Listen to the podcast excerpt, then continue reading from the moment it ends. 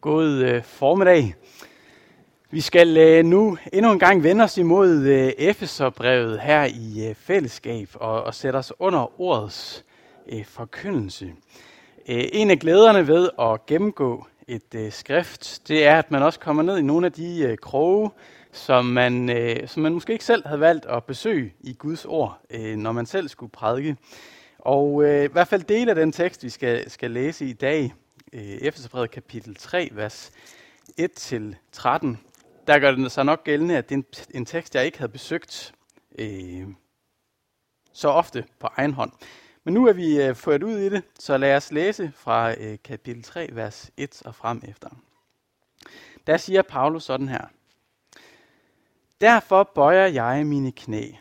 Jeg, Paulus, Kristi Jesu fange for jer hedningers skyld.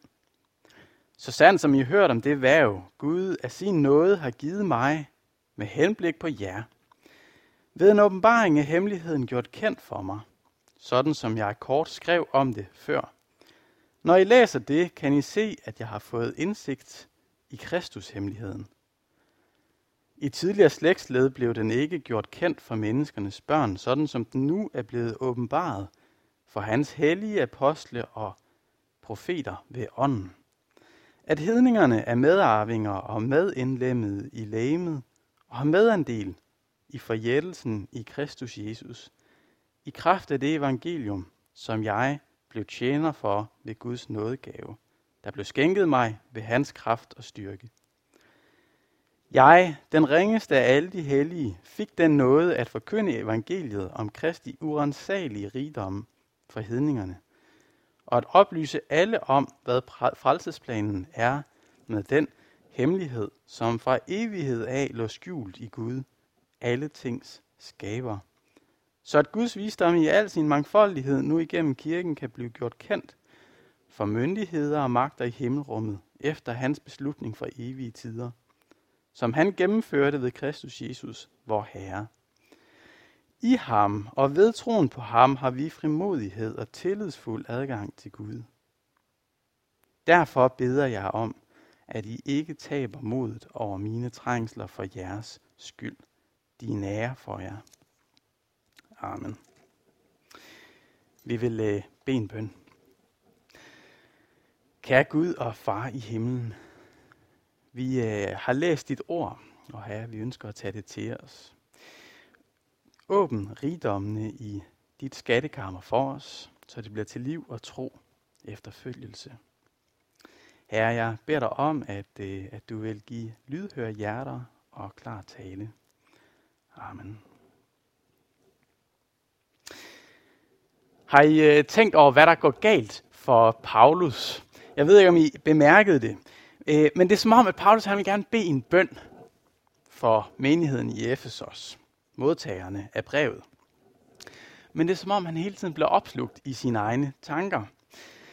Hvis I sådan øh, husker Efeserbrevet, øh, og, og nu, det, er nu, øh, det er ikke sikkert, at I, I sådan lige husker hele Efeserbrevet udenad, så vi vender os bare sådan lige tilbage til kapitel 1, så begynder Paulus jo faktisk på en bøn øh, midt i kapitel 1. I øh, vers øh, 17, så siger han, jeg beder om, at vor Herre Jesus Kristus, og så videre, så fortsætter han hans bøn i et par vers. Men der går ikke så lang tid, så bliver Paulus afbrudt. Allerede i vers 20, så er det som om, at han har fået sat ord på noget, han lige får brug for at forklare. Og derfor så starter der en eller anden form for parentes. Det han har fået sat ord på, det er, øh, at, at Guds magt må virke mægtigt iblandt dem. Og, og, og så får han brug for at fortælle, hvad er det for en magt? Og så bruger han resten af kapitel 1 og hele kapitel 2 på at udfolde den magt, Gud han virker ind iblandt menigheden i Efesos. Og for den sags skyld også i dag. Hvordan at det er den magt, der har opvagt Kristus fra de døde, der også har opvagt menigheden i Efesos fra åndelig død.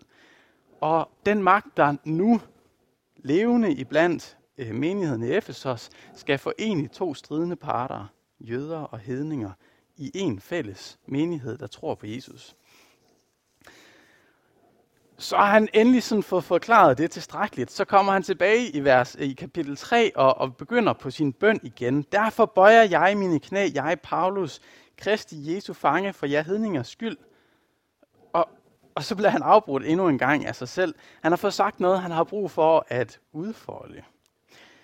Hvad, hvad, hvad, hvad er det for noget, det han siger med, at han er fange for hedningernes skyld? Det bliver han lige nødt til at sætte ord på det værv, han har. En særlig autoritet, han beder for dem med. Øh, noget af det, jeg, øh, en af grundene til, at jeg nævner det her, det er, fordi der er noget herligt menneskeligt over Paulus. Øh, for en som mig, der kan have umådeligt svært ved at øh, holde koncentrationen under bøn, og, og nogle gange tankerne løber, så er det som om, at det samme det faktisk sker for Paulus her. Det, det synes jeg er lidt befriende. En åndelig supermand som vores apostel Paulus, han kunne også blive afbrudt i sit bønsliv af ting, han havde brug for at tænke videre over, eller øh, komme på afveje i. Det, det synes jeg, der er noget befriende ved. Der er også noget autenticitet over det. Altså, vi, vi, vi har jo gang i at læse et brev fra antikken, og man havde ikke øh, de funktioner, man har i et øh, moderne Word-tekstbehandlingsprogram. Øh, så, så han kunne ikke sådan gå tilbage og redigere i det, han først har fået sat ned på skrift. Han blev nødt til bare at fortsætte. Øh, stakkels dansk lærer, hvis det gjorde sig gældende for, for de stile, jeg har skrevet, at det, jeg først har fået flækket ned en gang, det bliver jeg nødt til at fortsætte. Der er Paulus bare fanget i, at han har startet noget, og nu må han lige så sætte en parentes ind, inden han kan vende tilbage til det. Der er noget autenticitet. Vi kan fornemme personen Paulus, som Gud han taler sit inspirerede ord igennem, når vi læser Efeserbrevet. Ja, med en lille bemærkning om det, så skal vi så prøve at vende os imod den parentes, den her anden parentes i Efeserbrevet, han kommer med, inden vi næste gang kan komme til den bøn, han så i sidste ende får bedt i slutningen af kapitel 3. Paulus han sætter ord på, at han er en fange, en fange for hedningernes skyld. Så det er noget af det første, vi skal stoppe op ved. Hvad, hvad, hvad er det for noget, og hvorfor dvæler Paulus ved det? Så skal vi prøve at se på det her ord hemmelighed, og indholdet af det, den hemmelighed, Paulus han omtaler. Og til sidst så skal vi prøve at, at blive lidt stille for, hvorfor er det egentlig, at vi fejrer gudstjeneste? Øh, og, og måske lige dvæle lidt ved en af de grunde, som vi øh, måske ikke tænker mest over, omkring hvad, øh, ja, hvorfor vi fejrer gudstjeneste. Paulus han øh, har gang i at skrive sit brev øh, fra fangenskabet i Rom omkring år 60 øh, antageligvis. Han er i kashotten, og, og det er han af den grund, at han har taget nogle hedninge, altså nogle ikke-jøder, som var kommet til tro på Jesus, og taget dem med til Jerusalem, da han skulle til Jerusalem og aflevere en gave til menigheden. Det kan vi læse om i Apostlenes Gerninger omkring kapitel 21 og, og frem efter. Øh, Paulus han øh, kommer så til Jerusalem og har de her hedninger med, og på et tidspunkt, mens Paulus er i Jerusalem, så vælger han selv at gå ind i templet. Sådan som han sikkert har gjort så mange gange før. Men da han er i templet, så bliver han set af nogle af den jødiske elite. Og de har også tidligere set, at han har haft nogle hedninger med på sightseeing i Jerusalem. Og, og så kobler de sammen og antager, at han nok har taget de hedninger med ind i templet, som han ellers har haft med på turen til Jerusalem. Det kan vi måske tænke, det er måske ikke så problematisk, men det var jo et brud med, hvem der måtte gå ind i templet, hvem der havde adgang til Guds hellige tempel. Og derfor så anklager de ham for at have gjort noget forkert, som han faktisk ikke har gjort. Det øh, eskalerer sig til en øh, retssag, hvor, hvor tingene ret hurtigt øh, øh eskalerer, og han ender i sidste ende med at anke sin sag til kejseren. Og det er derfor, Paulus en del tid senere havner i fangenskabet i Rom. Han venter på kejserens beslutning på baggrund af den retssag, der startede i Jerusalem. Men interessant er det, at Paulus sidder der i fængslet, i fangenskabet. Og så betragter han sig faktisk ikke som Roms fange, eller kejserens fange, eller den jødiske elites fange. Han betragter sig først og fremmest som Kristi Jesu fange. Derfor bøjer jeg mine knæ, jeg, Paulus, Kristi Jesu fange, for jer hedningers skyld. Det siger en lille smule om, hvad Paulus tænker om sig selv, og den identitet, Paulus han var bevidst om. Paulus han øh, så nemlig ikke først og fremmest sig selv som en, der var fanget i menneskers og omstændighedernes i fængsel, men i Guds.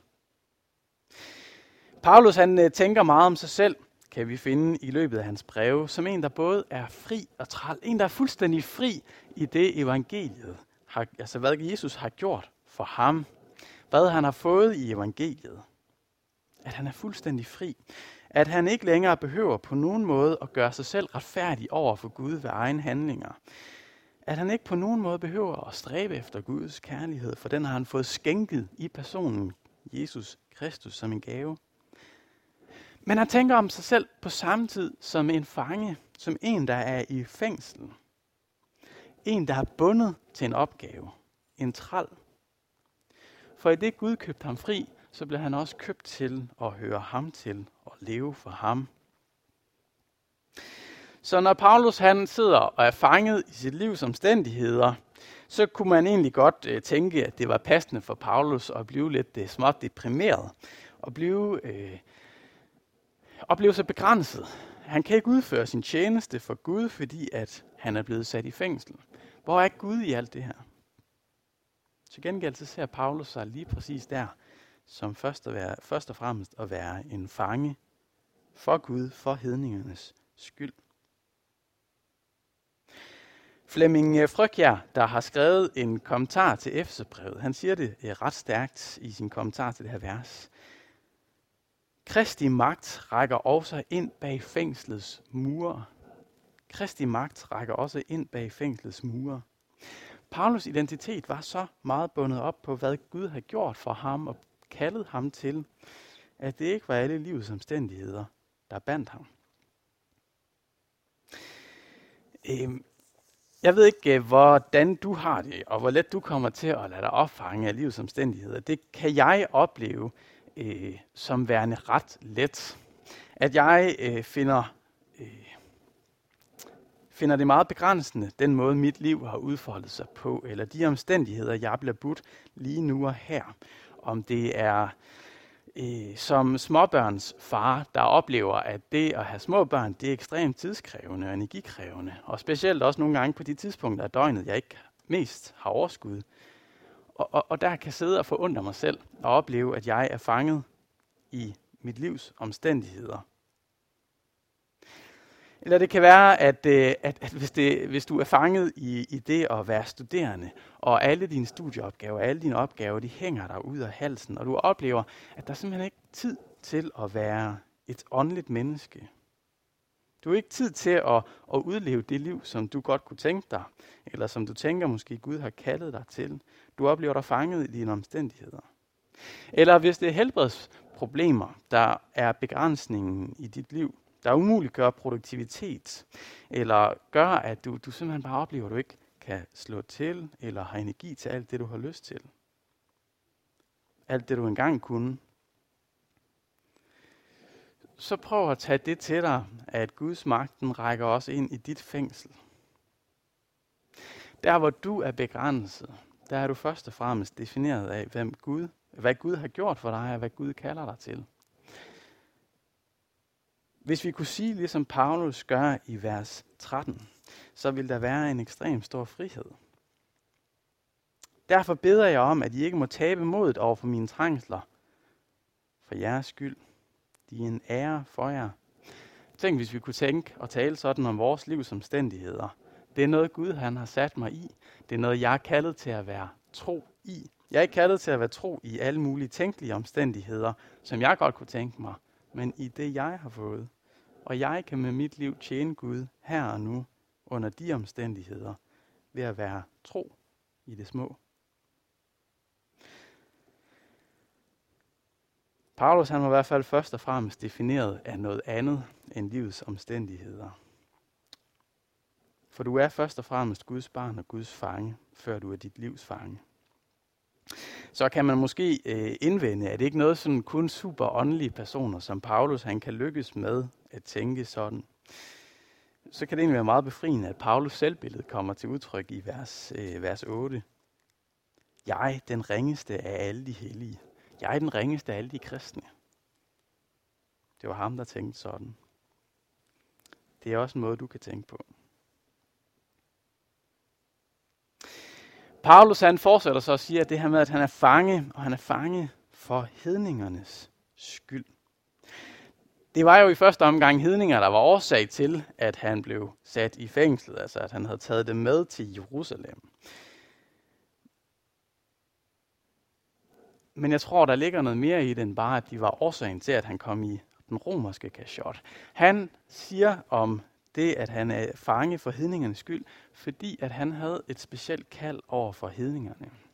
Det var hans opgave, udvalgt af Gud, til at være den, der skulle række ud til hedningerne med evangeliet om Jesus Kristus. Han skulle bringe Guds frelsesplan til sit næste skridt, der hvor hedningerne blev indlemmet og fik del i løfterne. Ham, der tidligere havde forfulgt Guds menighed og prøvet at tage øh, sende folk i fængsel og, og på anden vis var medansvarlig for, for Stefans martyrium, han er nu den, der bringer evangeliet ud, forkynder det og er ambassadør for Kristus ud blandt folkene, og også må lide for deres skyld. Hvad er det så for en hemmelighed? Hvad er det så for en hemmelighed, Paulus han taler om, og som han er ambassadør for, og som han får lov at proklamere? I vores afsnit så bruger han udtrykket hemmelighed tre gange.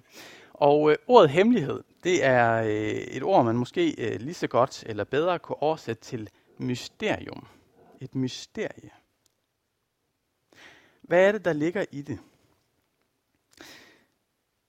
I øh, over de sidste 10 år, så en af mine øh, helt store øh, personlige interesser, det har været teknologifirmaet Apple. Dem er jeg ret øh, fascineret af, og jeg har fulgt dem sådan øh, på forskellige vis. Jeg er glad for at have en del af deres produkter. Jeg synes, at de gør meget, øh, mange interessante, øh, innovative ting. Men noget af det, der også har været interessant at følge omkring firmaet Apple, det er, at øh, de er øh, markedsførende øh, i mange produktkategorier. Og det har fået rigtig mange til gerne at ville afdække de kommende produkter, Apple kommer med før tid. For fans, fordi de gerne vil vide, hvad det er, de snart skal købe. For øh, øh, hvad hedder sådan nogle konkurrenter, for at de kan nå at udvikle et, et, øh, kom, øh, et, et produkt, der sådan kan øh, konkurrere med det, Apple kommer med, og for investorerne, så de ved, om der, er, om, om der fortsat er vækst i firmaet, om der er gode øh, opfindelser på vej. Modsat så har Apple gjort en masse tiltag for, at øh, deres produkter ikke skulle blive offentliggjort før tid. De øh, har været kendt for at, at kæmpe for at opretholde en vis hemmelighed, et mysterie omkring det, de skulle snart lancere. Først når produktet endeligt var klar, helt færdigt, så ønskede de, at det skulle blive offentliggjort. Et øh, eksempel, det var, da de udviklede den første iPad. Så øh, ville de jo gerne, at, øh, at der var apps, programmer tilgængeligt på øh, iPad'en, når den blev lanceret. Det var lidt kedeligt, hvis folk skulle gå og vente uger eller måneder derhjemme, før der kom nogle programmer, de kunne hente til den. Så de blev nødt til at tage den her øh, iPad, der ikke var offentliggjort endnu, og så give den i hænderne på nogle udviklere, så de kunne øh, udvikle apps, programmer til den. Men det gik jo ikke, at de her udviklere de fik iPad'en sådan, som den så ud, fordi så kunne de jo bare tage billeder og offentliggøre det. Så de fik til gengæld en iPad pakket ind øh, i et fuldstændig sikret øh, etui, som var boltet øh, til deres skrivebord. Apple kom og både huller i deres skrivebord og bandt den fast med en, med en kæde, så de ikke kunne tage den med hjem. Øh, og Apple tog endda billeder af deres skrivebord, sådan at hvis der blev øh, taget billeder i lokalet, så ville de kunne på basis af, hvordan skrivebordene så ud, genkende, hvorfor et skrivebord, hvorfor et firma det var, der havde lægget deres iPad. De gik op i sikkerheden helt vildt. Mysteriet det blev holdt under låg.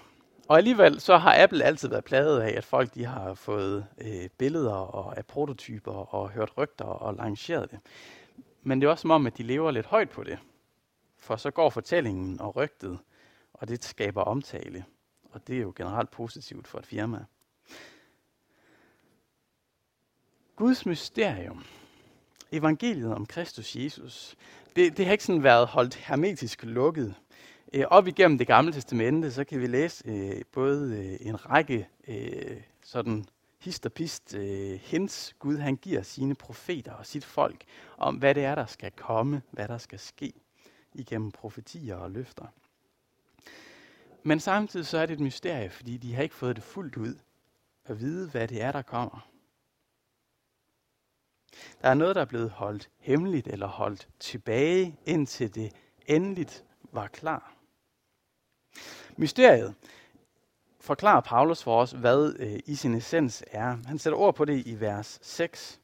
Mysteriet er, at hedningerne er medarvinger og medindlemmet i lægemet, altså i menigheden, og har medandel i forjættelsen i Kristus Jesus. I kraft af det evangelium, som jeg blev tjener for ved Guds nådegave osv.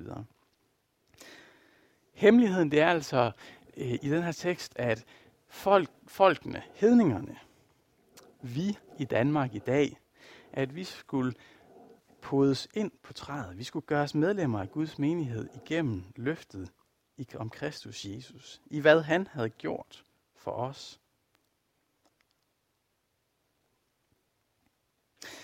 I øh, 1. Korintherbrev kapitel 2, vers øh, 6-10, så, øh, så støder vi på øh, et andet sted, hvor Paulus han taler om den her hemmelighed. Øh, jeg læser lige nogle af de vers. Øh, det, det er sådan en god reference. Paulus han siger, dog visdom taler vi om blandt de fuldkommende, men ikke en visdom, som er denne verden, eller fra denne verdens forgængelige herskere. Hvad vi taler om er Guds hemmelige visdom, som var skjult, men som Gud allerede før tidernes begyndelse havde bestemt, skulle føre os til herlighed. Den visdom har ingen af denne verdens herskere kendt. For havde de kendt den, ville de ikke have korsfæstet herlighedens herre. Men som der står skrevet, hvad intet øje har set, og intet øre hørt, og hvad der ikke er opstået i noget menneskes hjerte, det som Gud har beredt for dem, for dem der elsker ham, det har Gud åbenbaret for os ved ånden. De ånden jeg alt, selv Guds dybder.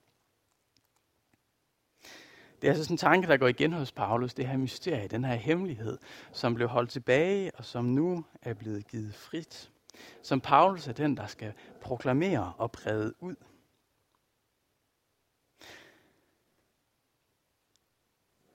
Hvorfor var det, at Gud holdt det som en hemmelighed? Hvorfor var det, at han ikke gjorde øh, evangeliet kendt i sin fylde fra dag 1.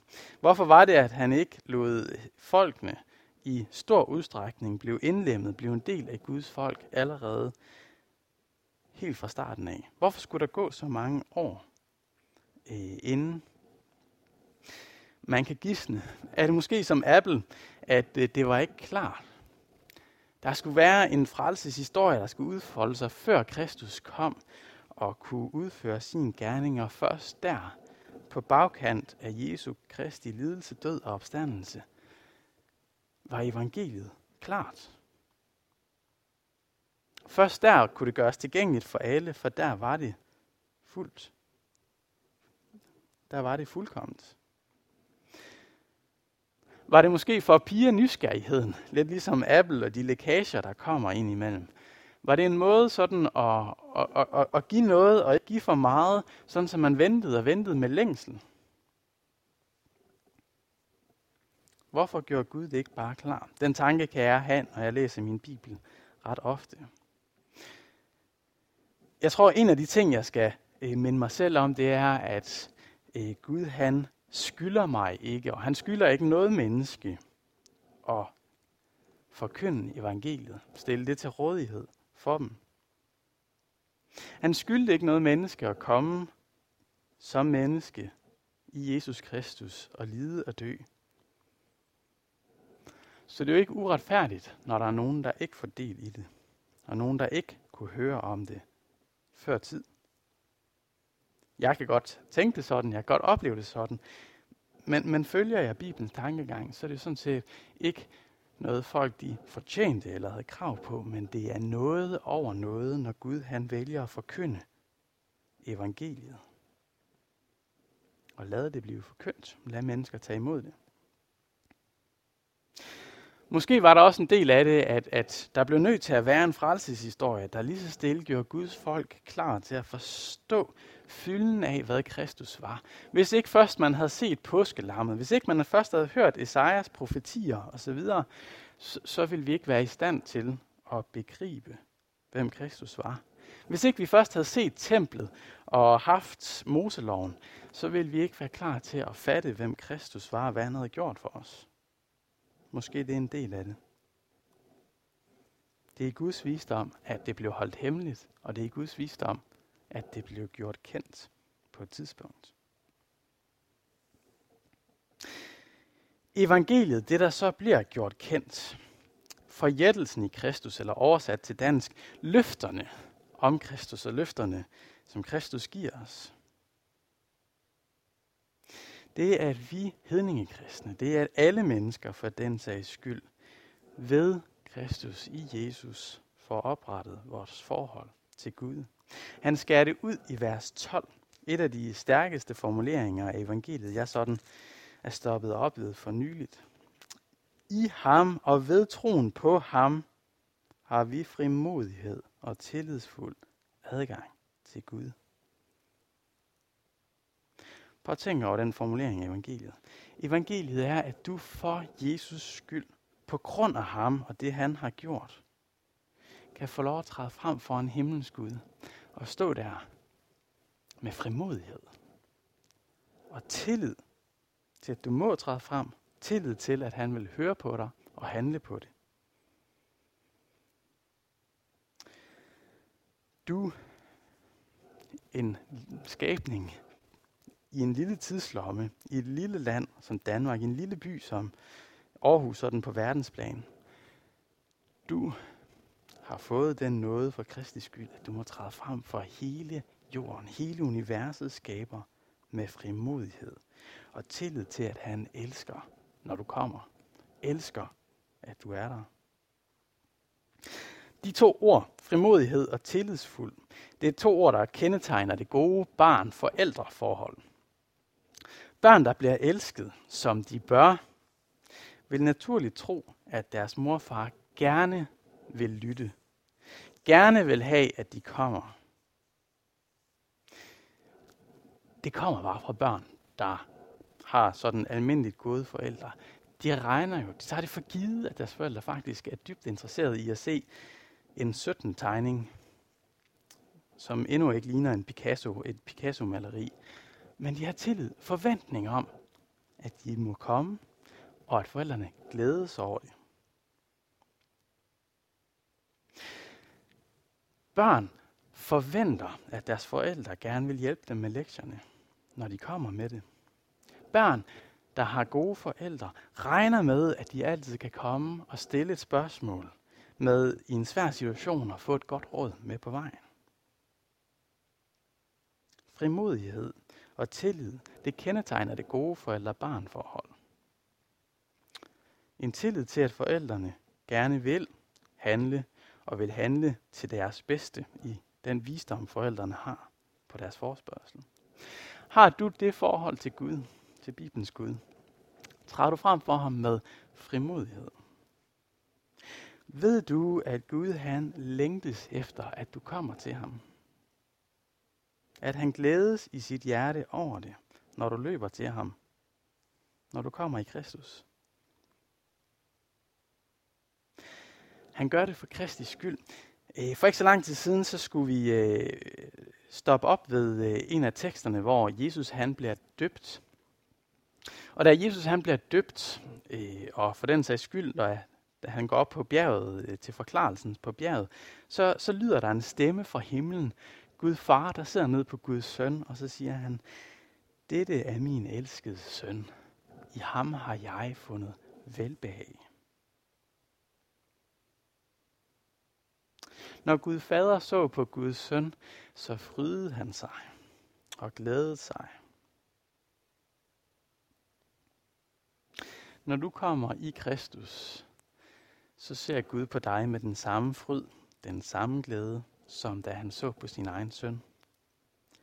Så når du kommer til ham, så ser han på dig, og så proklamerer han, når du kommer i Kristus. Det er min elskede datter. I hende har jeg fundet velbehag. Det er min elskede søn. I ham har jeg fundet velbehag. Derfor så kan du med frimodighed gå ind for nådens trone og vide, at Gud han vil høre. Han vil høre, fordi han elsker dig, og han vil handle på det med sin guddommelige magt og himmelske visdom. Så hold dig ikke tilbage. Løb til ham. Snyd ikke dig selv for det. Som, øh, som menneskelige forældre, så er min tålmodighed afstumpet. Jeg prøver at skjule det, når jeg indimellem oplever, at, øh, at, at nu bliver jeg træt, når mine børn for 17. gang forstyrrer mig. Jeg har ikke en øh, perfekt, en himmelsk tålmodighed. Desværre. Det må jeg arbejde med. Men Gud han lider ikke af mine fejl og mine mangler. Så kom til ham døgnet rundt. Han bliver ikke træt.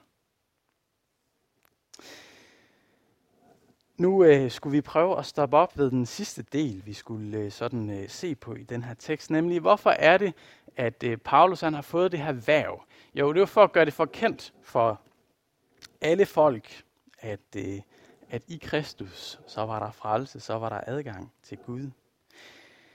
Men så har han en formulering. Prøv at se i, øh,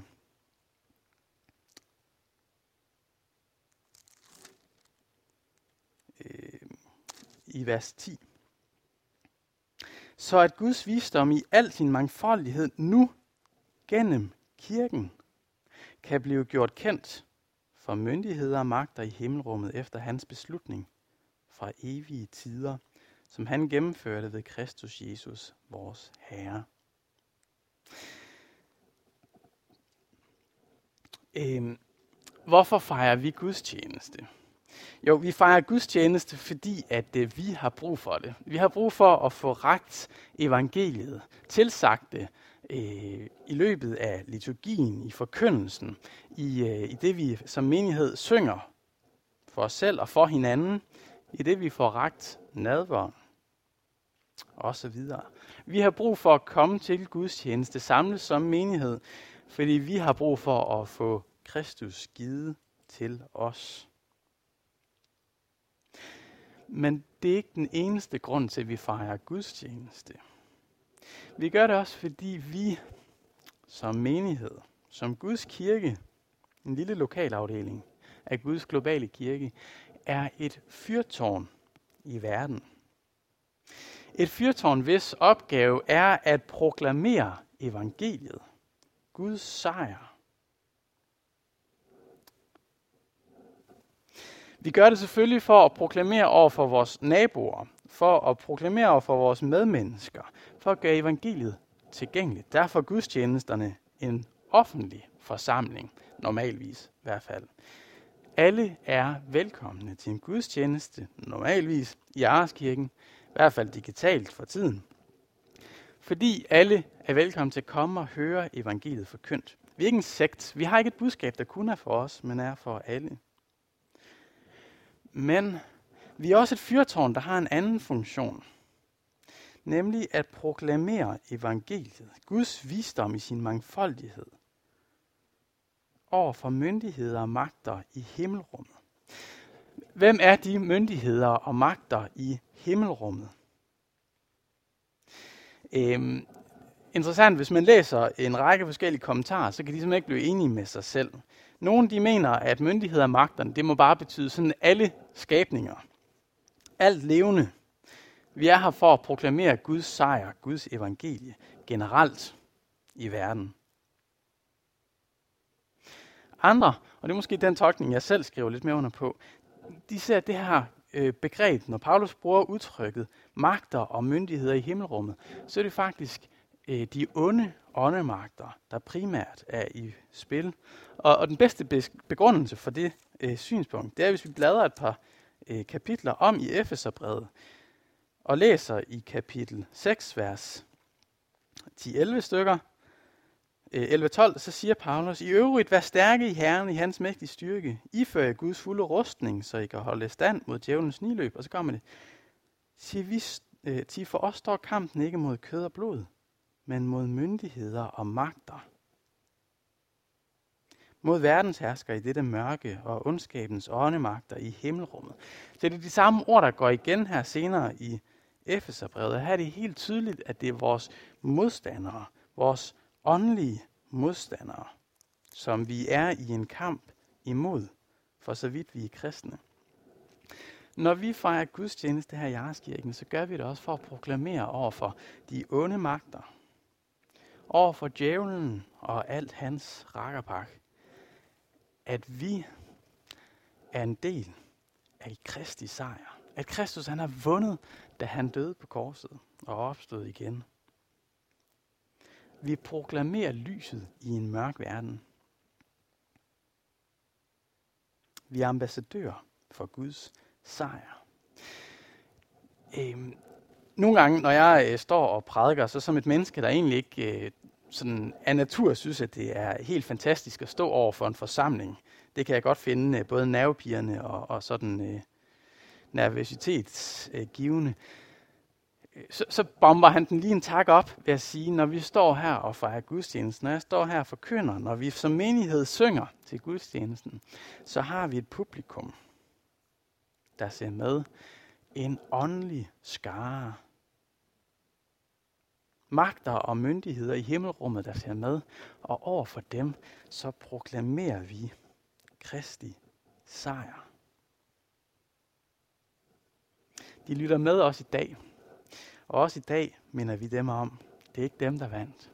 Det var Gud, der vandt ved sin søn. Og vi for hans nådes skyld får lov at få del i den sejr.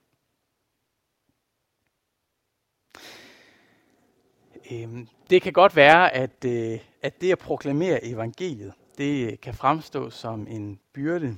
Sådan kan jeg tænke det en gang imellem. Øhm, så bliver jeg mindet om, og det er det sidste, jeg skal sige, at Paulus han siger sådan her i vers 8. Jeg, den ringeste af alle de hellige, fik den nåde at forkynde evangeliet om Kristi urensagelige rigdom for hedningerne. Paulus han havde godt nok et særdeles, eller et, et, et, et, specielt værv. Han var øh, apostel og havde en, et, et specielt apostelkald til hedningerne.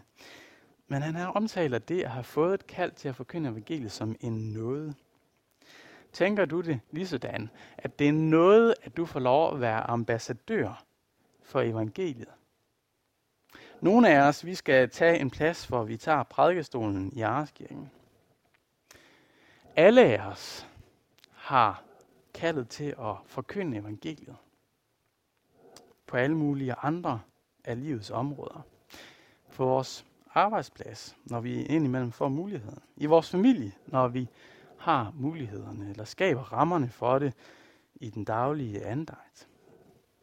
Det er noget, at du får lov at proklamere Jesus sejr. Det er noget, at du får lov at proklamere over for andre mennesker, at der i Kristus, så har der frimodighed og tillidsfuld adgang til Gud. Prøv at tage det til dig. Ikke tænk missionsbefalingen først og fremmest som en byrde. Tænk om det som en nåde. Vi skal øh, lige om lidt synge en sang, Han elsker mig, den Herre Jesus Krist. En, af, en, jeg kom i kirke med tidligere, havde printet den sang ud på sin arbejdsplads. Og øh, da hun havde gjort det, så havde hun så glemt kopien ude i printeren. Senere så kommer hun ud for at hente print, øh, kopien ud i printeren, og så er der en af hendes kollegaer, der har fået fat i sangen og står og læser lidt i den. Og så kommer han bare med kommentaren. Det er da pænt selvbevidst sang. Han elsker mig. Altså, det at Gud han fryder sig